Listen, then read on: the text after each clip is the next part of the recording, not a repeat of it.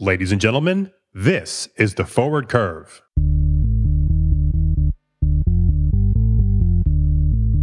Hello and welcome to the Forward Curve, the weekly podcast covering the commodity markets and the global economy, brought to you by Gold Street Advisors, the independent research and advisory firm. In this episode, we'll explain what options are and how they can be used to manage risk in the financial markets. I'm Christian Klavedetcher, and joining me will be our chief analyst, Robin Bhar. Recalling the old expression, there's more than one way to skin a cat, not that I have anything against cats, mind you. There is a variety of ways that an investor or trader can hedge the price risk of a given asset. In today's episode, we'll explore a hedging tool that can be used to manage risk on stock or bond holdings, commodity futures positions, or even on commodities themselves. Robin, why don't you take it from here? Thanks, Christian. So, in last week's podcast, we introduced the concept of hedging and we defined hedging as a form of protection a way of protecting, controlling, or limiting something, and most often that will be losses.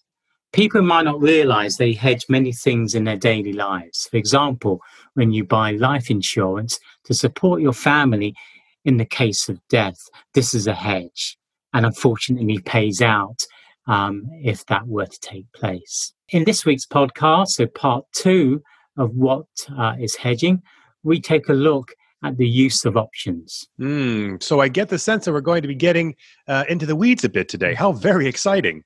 Indeed. Uh, we've talked about the use of futures contracts in hedging, contracts that one can purchase or sell. It gives an investor or risk manager the ability to establish a fixed price for a given commodity at a fixed point in the future. Another tool that can be used is related to futures contracts and are called options there are two different kinds of option calls, which give the owner of the option the right, but not the obligation to buy a specific number of futures contracts at a fixed price for a fixed date in the future. And the uh, the converse of that would be puts, and this gives the owner of the option the right, again, but not the obligation, to sell a specific number of futures contracts at a fixed price for a fixed date in the future.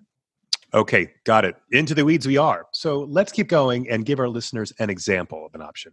Of course. One example of how options can be used is when an investor purchases put options on a stock they own to minimize downside risk at a volume equal to or fewer than the number of shares that is owned. So let's give an example. Suppose an investor has 100 shares in a company and that the company's stock has made a strong move from $25 to $50, i.e., doubled over the past year. The investor still likes the stock and its prospects looking forward, therefore wants to stay invested, but is concerned about the correction that could accompany such a strong move. So let me guess, our investor can look into buying put options. That's right instead of selling the shares because the investor still believes in the company, still believes that prices could rise, the investor wants to buy put options, which gives them the right to sell shares of the company at a given price, known as the exercise price, at a given point in the future, known as the expiry date. So if the investor buys 100 put options with an exercise price of $40, and an expiry day three months in the future, they will be guaranteed a sell price of $40 no matter what happens to the stock over the next three months. So the stock could go to zero theoretically, they would still be able to get a sell price of $40. The investor pays something called a premium up front because no, no such thing as a free lunch.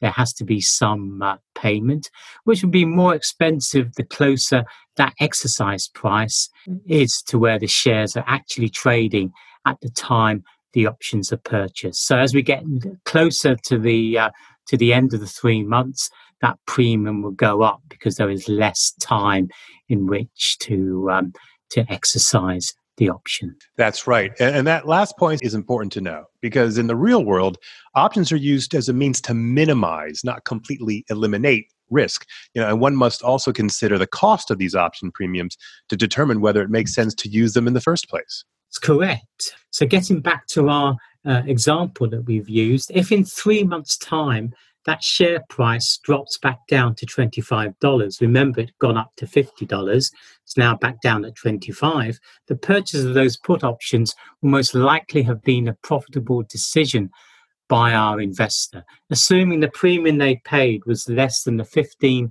$15 differential between the $40 strike price and the $25 they originally paid for the shares. And if the price of those shares goes back up to $50 or even higher, then those puts will expire worthless. So it's like an insurance policy. If your house burns down, you get paid out. But if your house is fine, then you don't get paid out. You've paid a premium or you've paid a monthly policy amount for that insurance. The premium paid for the options is a loss for the investor in this uh, instance of the share price going back up again. But they still benefit from the rise in the share price, of course. So, again, it's a bit of a trade off. You take protection through options, you hope the share price doesn't go down, but if it does, you limit your losses. And if the share price goes up, then fine, you just um, dispense with your protection or insurance. Um, you dispense with your hedge. And that will wrap up the second episode of our What is Hedging series. If you need to, don't hesitate to give this one another listen. The concept of options can be a little complicated, and a second go round could be helpful. And if you need any additional explanations on this topic or any other that we've covered, just leave a comment and we'll happily respond.